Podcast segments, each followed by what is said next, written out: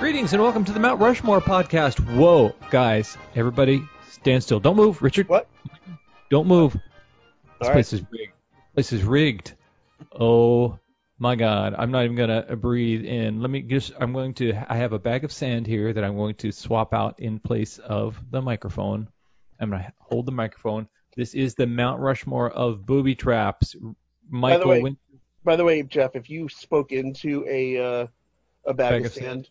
Wouldn't really make too much difference to the Nope. quality of the episode. Nope. totally, totally equivalent. The same uh, big big bag of nothing that we're gonna offer up. Whose whose idea was this? Who who do we have to blame for this booby trap episode? Uh, this is totally my fault, and Okay. I believe that um, it came about because um, Emily and I had been, uh, you know, in this quarantine, you know, just going through lists of movies and series of movies, and we came upon um, the Mission Impossible series of movies, Oh yeah. Ooh. and um, we watched the first one, which is incredible, just great. Mission Impossible Yeah. one is incredible. Then we watched Mission Impossible two, which is one of the worst films we've ever seen. It's just so awful. It's like it's you know, a John Woo film, and it's just I, I got angry because the name of like the pathogen that they were trying to release at the end of the movie or whatever it was called was just like it was named after the wrong like Olympic or, or- or the, the wrong Greek like terror. It was just like it was so t- everything was like it was just bad. Everything was bad. Yeah. I got my my hackles up. And then we watched uh, number three and recently number four and like all of these movies. Number three was great with um Philip Seymour Hoffman. And I think that that was the one that let us let me to be like, oh, that's a good trap. And I was like, ooh, booby traps. And it's like, okay, this is now now we're talking. Now we're talking. So thank you. Um, rest in peace, Philip Seymour Hoffman. Oh yeah. Uh, was the the word booby has not um it, it's not fared very well. It used it's it was bird right, and it's like a booby prize was like the like the the joke prize. Yeah, A boob so a booby in a booby booby was- trap is the fool basically. is the fool. Okay, you're a Yeah. boob. Exactly. Okay. Um, all right, Michael, you chose it. Uh, Richard, why don't you just step into this nice, step forward into this nice uh, Mount Rushmore um, Oh yeah, sure. What what could be? Whoa. All right, so uh, my first choice is I think maybe an obvious one, but it's, it's every once in a while you, you got to do the obvious ones, and it is the McAllister house from Home Alone. Oh, also wow. on my list. Also on my list is my first uh, is my first choice too. Yeah, I kind of Wow. figured we sort of had to. This was the the uh, elephant in the room. If we didn't pick it, people would have been screaming at us about why didn't we do it. Yeah. So here it is. There's like about a, there are about ten thousand booby traps in set by Kevin McAllister in the course of the finale of the film. Each one of them more potentially deadly than the next. And and where he gets some of the products to do some of this stuff is just beyond me. Like the flamethrower Yeah. lights like lights its head on fire. I mean, how did Hmm. how did he, did he remember how tall he was exactly so he could get it right at the top of his head? If he'd screwed up by a couple inches, suddenly he's got just flame burning right into his face, and his face is literally melting like wax. That's fine too. Which would have been, you know, uh, we're taking it from PG to PG thirteen, but other than that, I think it's uh, just just fine. I do like all all except that flamethrower. I do appreciate that everything seemed um, feasible within the spirit of this house. You know, I do like the micro machines as the uh, as something to slip on, or the broken Christmas ornaments, or the cans of paint. Uh, but once you get to like the the two burning implements, I don't know what that thing is that he puts around the doorknob. I don't either. I was just going to bring that up. It's some sort of is that some sort of metal work thing? Does his dad do horseshoeing on the side? That's what sort of what it looks like. The, those those two implements seem like the, the, the most dangerous. Okay, uh, you know, a nine year old kid could have a BB gun, or maybe his older brother has a BB gun. All totally feasible. Maybe they even set that up, uh, like in the first ten minutes of the movie, you know, something like that. But uh, what I appreciated was these booby traps in this like kid friendly. It's like this, you know, very uh, Bugs Bunny, Roadrunner, kid friendly violence sort of thing. Right. Um, that they're able to disguise it as that, you know, and then the guy's head gets burned and his hand gets fried. And I do I do wonder how did Kevin clean up the mess before his parents and the rest of the family got home? Because it seems like getting tar off of a wooden floor, for example, would be more than a couple of hour project for a nine year old. oh, for sure. I mean, Jeff, you're the you're the you're the homeowner of the group. yeah, You're the one who yes. probably has the most experience with with home projects. Does Yeah. that seem off? Well, the nine-year-old kids that I hire uh, are Yes. usually pretty good. Uh, that the logic that you're applying and questioning to this it makes me makes me excited because it does imply that the um, the complexity of a booby trap and it, the ability of a little kid to come up with it is is what you're taking issue right here with. But the fact is, if it's simple, it isn't fun, right? But if it's kind of complicated, um, or it hides its complication very nicely, that makes it something worth um, uh, discussing, and that that's the reason why both you guys chose it because uh, Yeah, I think because it was that- really entertaining. I think there is some sort of like in between where it can't be such a basic thing that it's just Uh huh. super obvious. But Yeah. at the same time, if it's too Rube Goldberg in its construction, then it just feels unrealistic. So, like, Mhm. as Yeah. Michael said, I think with a couple of exceptions, everything that happens to the Wet Bandits is something that, you know, you could see you can create a, a trap that if they did this, then this would happen. Yeah. I think I I think what gets to me is the assumptions that he makes, especially with somehow he has to get them to the point where they are removing their shoes so they can come through the side window and land double feet first on the you know uh, the broken uh, Christmas ornaments. That's a bit of a stretch.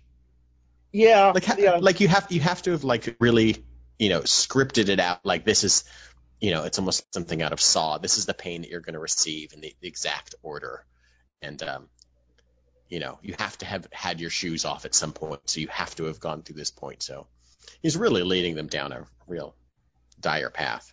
yeah. That would have been a hell of a reveal in Saw if it turned out it was a grown-up uh, Macaulay Culkin was the one who was behind it all. as as uh, as brutal as these uh, the pain inflicted could be, it seems like the booby trap, at least in entertainment, is kind of the domain of the person who's not necessarily strong but clever, and that's what's kind of excited exciting about them as devices is that um, it, the, the ingenuity that that goes into them. And I don't know if uh, we're going to discuss Wile E. Coyote in this episode. It seems like it's requisite. Um, but it seems like his failure to, to, to accomplish anything with any of his traps is is his downfall in every episode. All right, well, uh, Manfredi, what's or sorry, Michael, what's your first or your second choice? Well, I'm going to stay within the realm of um, kids, John but John I'm, Hughes. but I'm gonna I'm gonna kind of skew a little bit more into fantasy, and it's um, the myriad of booby traps that are um, set through the pirate caves leading up to the giant pirate ship in um, the Goonies, Oh wow, cool. which which Cool. gave us the the phrase of uh, uh, booby traps as well as Data saying booty traps. That's what I said, booty traps, which is just a, a delightful um, Yeah. mal- malapropism of um, of that word, but it's the almost the opposite of the home alone traps. I think you just you just referenced it, Jeff, in that these these are fantasy traps. These are like these you know giant boulders that are held up and have been held up for a hundred years, eighty five years, however long this pirate. You know, uh, you know, however long One-Eyed Willie has set these traps for, they've Mhm. lasted for X amount of time. You know, one of them sprung and killed Chester Copperpot, and the rest of them, um, are, you know, some of them are uh, booby traps in the sense of like a tripwire tripping and uh, you know things falling away and a you know a big uh, a channel of water rushing down. But you know, and then there's like the um, the do you know how to play a keyboard trap, which doesn't feel quite like a booby trap, just more like a test Yeah. Right. and I think that booby traps often f- fall into like the test trap. Either you trip something in your getting squished, or if you don't pass, if you don't, if you're not clever enough to solve the riddle, then it turns into a booby trap. It's like a, it's you know, it's like a video game riddle thingamajig. You know, the Yeah. you know, we let off the show talking about Indiana Jones and the Golden Idol, and that doesn't seem like a booby trap. That just seems like he put a bag of sand where a 15 pound idol should have been. Like that's just stupid. Your- I his inability to guess Yeah. what the uh, the mineral content of that uh, uh, and volume of the idol. Did you, did you assume it was just like plated, that it was hollow in there, like a like an Easter egg? I don't, uh, Yeah, like- or like an Easter bunny, Easter a chocolate bunny. Easter bunny. I'm But you know, gonna- you, you, I'm gonna you get jump. to, Ooh, Yeah, yeah. I'm gonna I'm gonna jump in here because that is my second choice. oh, Oh, super. gonna def- I'm gonna defend this one because Okay, it's I- I, I need to say, I have never seen. I started watching The Goonies as a 50 year old, could not finish it, could not finish the movie, and have never seen Home Alone. So I may be. Um, Wow. can I we may get be a goose substitute judge on this one? Yeah. No, Richard, Richard, Richard, Richard, Richard. Jeff is Yeah. in the dark. We can invite him over and just go to town on everything that we've ever ever known from our childhood movies. Awesome. No, Go ahead I, with uh, Indiana. I think this is a booby trap. I mean, it's almost the pure definition of something is it's going to Yeah. give you something that you want, and you're going to recklessly go for it without thinking about the consequences, and then a giant boulder is going to come and crush you. That's Yeah. That's pretty much the definition. And there's several other booby traps. There's like the aren't there the blow darts that are going off like, Mhm. right before there. Mhm. So the whole cave is a, a series of booby traps that he has to get through. The And I would shaft of light that's triggered. I think so. I think that grabbing the, the idol and understanding that I need to replace with this with something of equal weight. Obviously, he's done his homework on this, which is not something you generally get to do with a booby trap. Hmm. So it was in that in, in that context is interesting to me that he knew sort of everything as it was happening, like what was going to happen. Here's here's a question for you. Uh, now that we talk through this, and I will defend this as well. I, I was never not defending it as a booby trap, by the way. It was I, it was more along the lines of, um, I'm not quite sure what, but my thought now is it doesn't matter what weight was replaced; it was always going to trigger. It could have been ex- the exact same weight, and the person that designed this thing was always just going to kill whoever tried to steal it. Mhm. Right. I Oh. mean, So it's maybe- possible. Hmm. So maybe it's a maybe it's a uh, it's a, a death trap set up as a booby trap. Yeah, yeah. Huh. Interesting. Hadn't thought about I, that. What Because, did like you, you know, this this person was the whoever whoever who whoever created the trap in the first place was obviously willing to sacrifice this golden idol as well. Like they were willing to just this thing's just going to get crushed by whoever. Eh, who Right. cares? Yeah, let's kill them all. It doesn't matter. Let's roll the ball down and trigger all the. Eh, well, no one's going to get out of it. So we're going to lose this idol, we're going to lose this person. Good, whatever. This thing sucked. It's a little bit of mutually assured destruction. Yeah, yeah, yeah, yeah. do you think the booby trap reveals something about the person who is either who either evades it or falls victim? In this case, it's our introduction to Indiana Jones. I don't know. Have you seen this movie, Jeff? Just checking. No, I think I, I think that it's in this case. I mean, it is our introduction, and it shows that he's throughout the whole process of the scene and kind of getting through the various booby traps that are out there. I think it shows that he is. Yes, he's a person of action, but he's also a thinker. So he's not necessarily somebody who is just going to rely on his strength or size or physical prowess to be able to accomplish what he needs to accomplish. Yeah. And the skeletons that litter the uh, entombment are evidence that he's he's a little bit better than those guys. Yeah, far. he's yeah. he's above the median, so to speak. Yeah. And Belloq could go in there, but he just waits for Indiana Jones to get it. So he could he's he's chosen to not. Literally the smartest, literally the smartest man in the room, actually, if we think about Yeah. it. Yeah. I think, I think in terms of uh, bringing it back to the Goonies, I- I think that they ultimately f- almost fall for every trap, or they get through every trap um, not necessarily by any sense of intelligence, but I think it's you know at the very end, um, Mikey, the um, Sean Sean Astin, yeah, the Sean Astin yeah. character gets through it via like a, a sense of empathy that like they go there and they try to steal as many jewels and everything as they want, but they don't take the gold that's right in front of One-Eyed Willie's, you know, um, corpse, not out of a sense of oh this is going to be trapped, but out of a sense of that's his.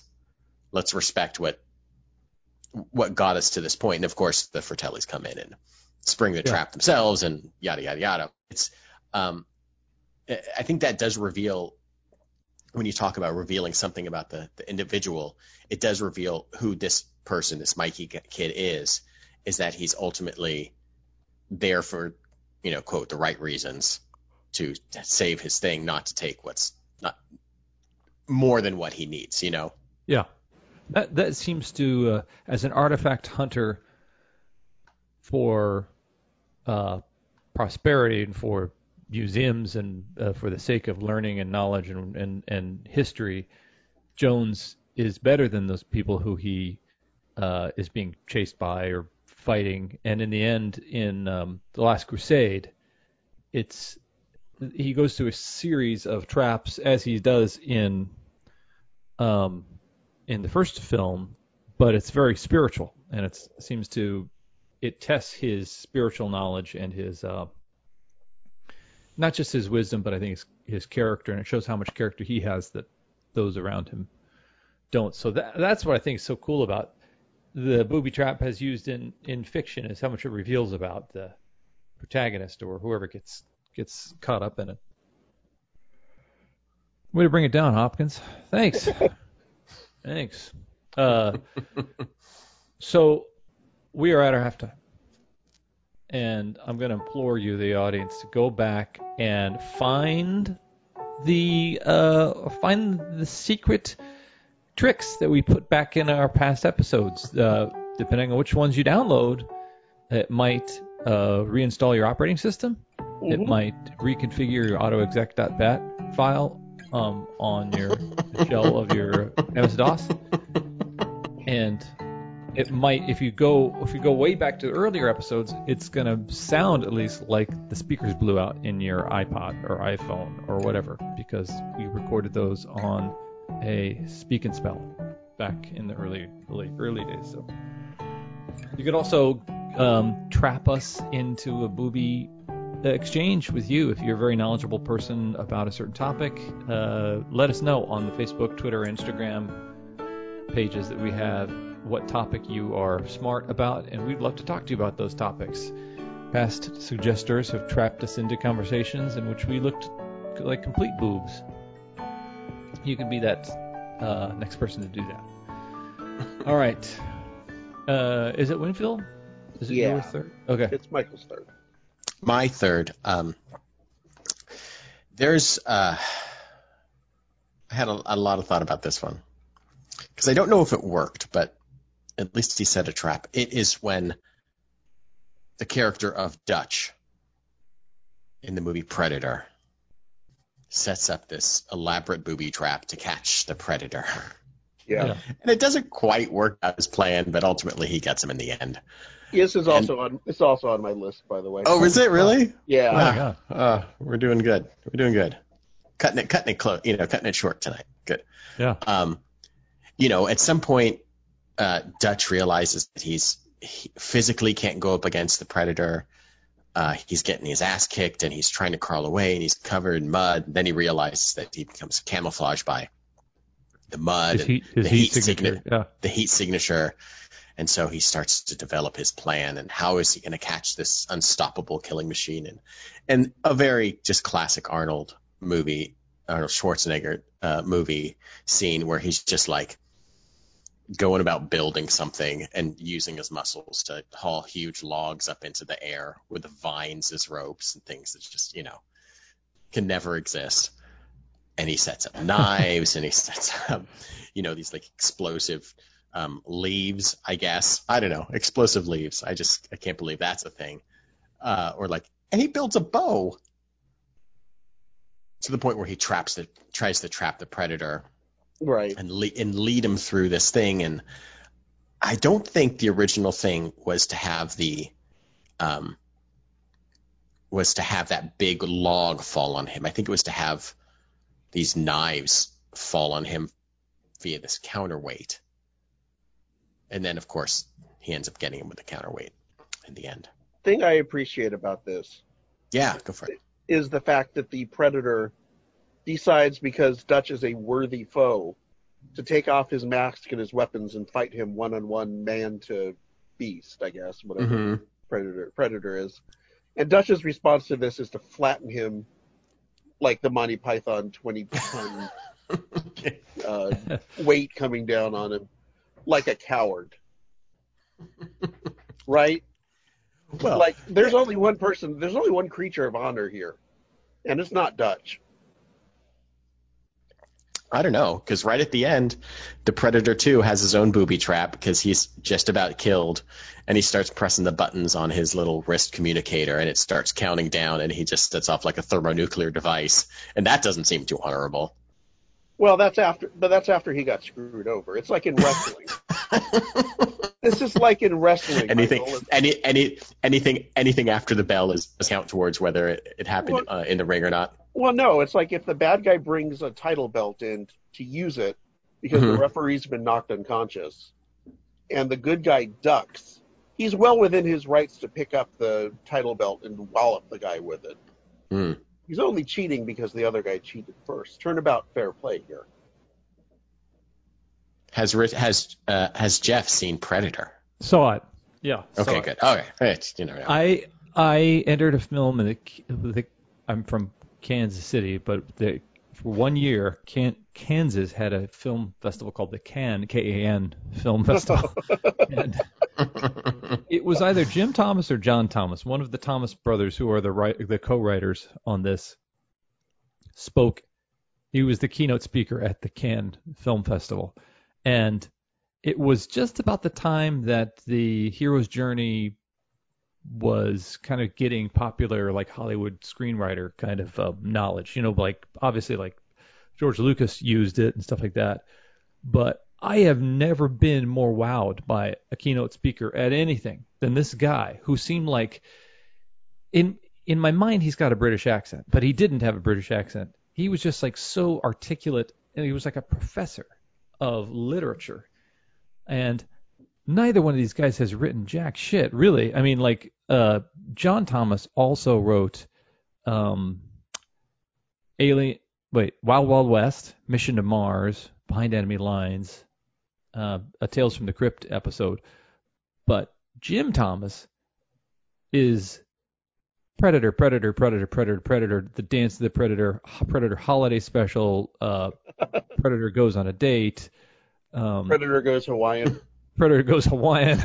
uh, it's, it's I'd see that. I'd see that one. Wait a second. these these guys Pre- just Predator versus Beetlejuice. Oh my goodness. yeah yeah Jason versus Freddy versus Roe versus Wade versus Predator. Um, but oh my God, the hero's journey, the power of myth, talking about the Protean. Um, Dutch is this Protean hero who he finally finds the talisman, but it's not it's not a shield or a magical sword. It's mud. You know, it's all this. It's all this Mm. hero's journey mythology stuff that this guy had in the speech, and maybe he was just trying to just uh, j- jam on the uh, um, the hoop of these idiots in Kansas. I, I don't know what he was thinking, but but uh, man, you would have thought he was William fucking Shakespeare. Um, was that, was that scene where he covers himself in mud on the Mount Rushmore of mud? Gotta Oh, be gotta right. be. Yeah. All right.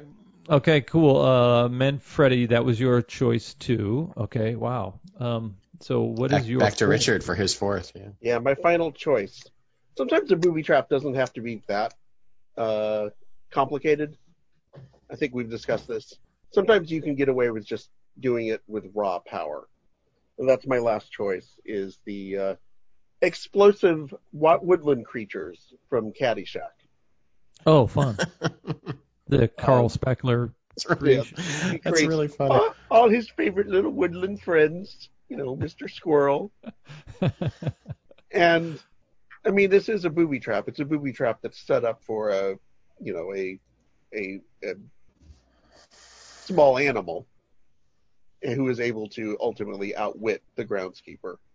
But I just love the I, Caddyshack's one of my favorite movies of all time, and just this idea of how much extra explosives he was willing to use to try and get rid of this damn gopher.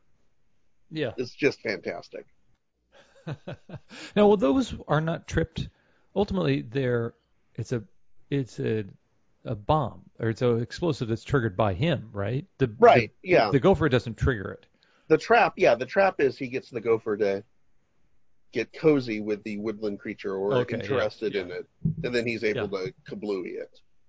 Yeah, subterfuge uh, via sculpting clay or Yes, it's C4 or whatever C4. it is, plasticine or whatever the hell it is. Uh-huh.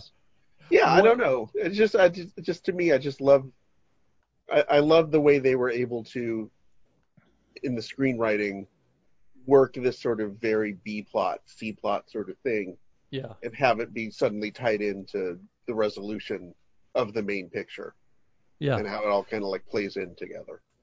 That's one thing that was wonderful about Caddyshack. It seemed to have every type of comedy working at the same time, like the drug humor, uh, physical comedy, slobs versus snobs, a class kind of comedy. You have Um, the vaudeville kind of insulty Yeah, Rodney Dangerfield stuff, and then you've Oh, got yeah. the and then you've got the big sort of like action finale at the end. Mm-hmm. Yeah, you have this huge. It, that thing almost to me seemed too like a um, like they saw the first screening and the studio was like, "What the fuck? We, we gotta, we gotta, we gotta make this broad, or we gotta do something. Let's let's put a gopher puppet in this and give this kind of a comedic through line. so we'll ratchet up the tension there. I believe I it think- was I believe it was more how can we get a Kenny Loggins song involved? Yeah, And they went, well, maybe if a gopher was dancing to it. yeah, That's genius. that's Get me genius. some more cocaine. Forget where it was, Kentucky or Arizona. I forget where they they actually filmed the thing, but they blew some shit up, and they were not uh they were not approved to blow some shit up. so it was the last day on location thing. Oh, no, that- I love it. awesome, awesome. Okay, Winfield, what's your final choice? Uh, my final choice is um, Antonio Prohias' uh, Spy versus Spy comic strips. Um, all of them, since Oh, they were all somehow bent, built around um, these spies laying these booby traps and tricks for each other Ooh. and killing each other and blowing each other up or maiming each other or gray spy coming in and killing black and white spy. But these comic strips have all, were always one of my favorite part of like reading Mad as a kid. I did I wasn't one of those that got the Mad magazine like week after week, Yeah, but I had like a collection of um, some of their books. I had a collection of like Mad books or uh, Spy versus Spy books, and I had a collection of um, I probably like the lighter side of yeah. or I, I the can't Don remember. Martin ones. Yeah, maybe a Yeah. Don Martin ones.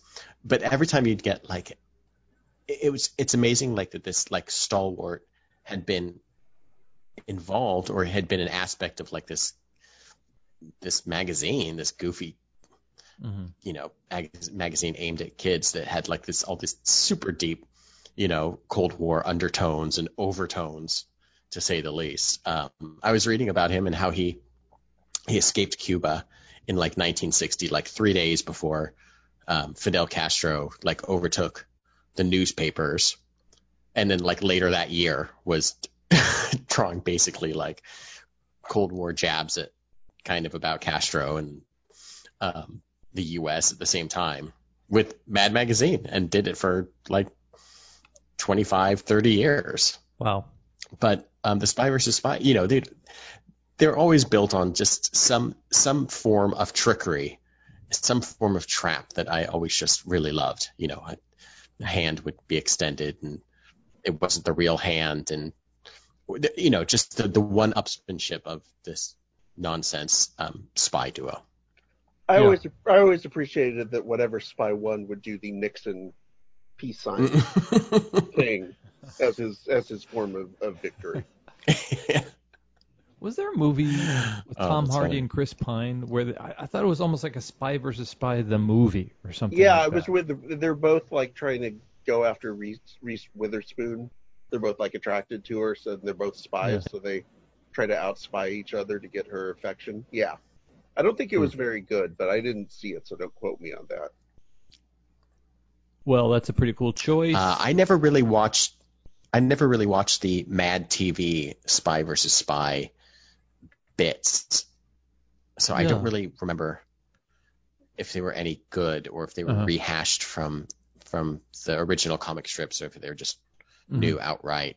So That seems like a weird thing for them to keep of of Mad Magazine, the Spy versus Spy. Maybe just because it doesn't have Alfred E. Neuman's Yeah. correctly doofusy face. was he? Well, that's a question. Was he in any of the Mad TV show? Was there like a hidden Alfred? Like there's hidden Mickey's in Disneyland. Was there a hidden Alfred E. Neuman in the back of every of one of the strips every week? A hidden I huge have to gap say tooth for somebody or other. For some reason, Mad TV always felt like such a um, and I've I've made this reference before to Duff, Duff Ears, but you know how Treet is the one is the cheaper version of Spam. It, it seems like SNL's uh, Spam um, Mad TV was this uh, cheaper somehow a cheaper meat uh, j- jellied meat byproduct uh, brick It's- that uh, It was ironically, it was the cracked magazine to Mad Yeah. Magazine. yeah Yeah. That's Yeah, it so was the- perfect. the funny face drink mix to the Kool Aid of of uh, Spy versus or the Weilers um, to the Kool Aid of Spy versus Spy. It was it was a SNL. more it was more it was a more low scale, low rent version of Fridays, if you can imagine that. Yeah. Uh, but SNL has had its quality, you know, changes throughout the years. But uh, yeah, cool. Well, you know, the best year for SNL was ever what was whatever when you were 16. Yeah. Yeah. So whatever whatever year that was, that was the best Uh-huh. one. So just just look at that year. So guys, I'm just gonna go with the ones that were very educational to me, very uh, um, new to me, and I'm not gonna go with the ones that I didn't see because that just doesn't uh, like it's good judging. I want to go with Spy versus Spy, the explosive woodland creatures, and I want to go with um, Indiana Jones and Predator. Did I do that right? Yeah. That's that'll four. work. Yeah, that's Okay. fine. All right, homies. Boy, this is we sprinted through this one. Yeah, we did. great. All right. for us. Yeah, for it was, us. a, it was less of a marathon and more of a sprint. So Yeah. you're welcome. Yeah. Well, we saw we the trap was sprung. We had to get out of there. The tr- the trap of being stuck on here for like like two back to back Zoom calls.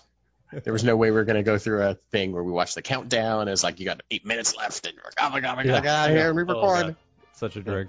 All right, this has Yeah. been the Mount Rushmore of booby traps. I, as always, am Jeff. I'm Richard. Michael.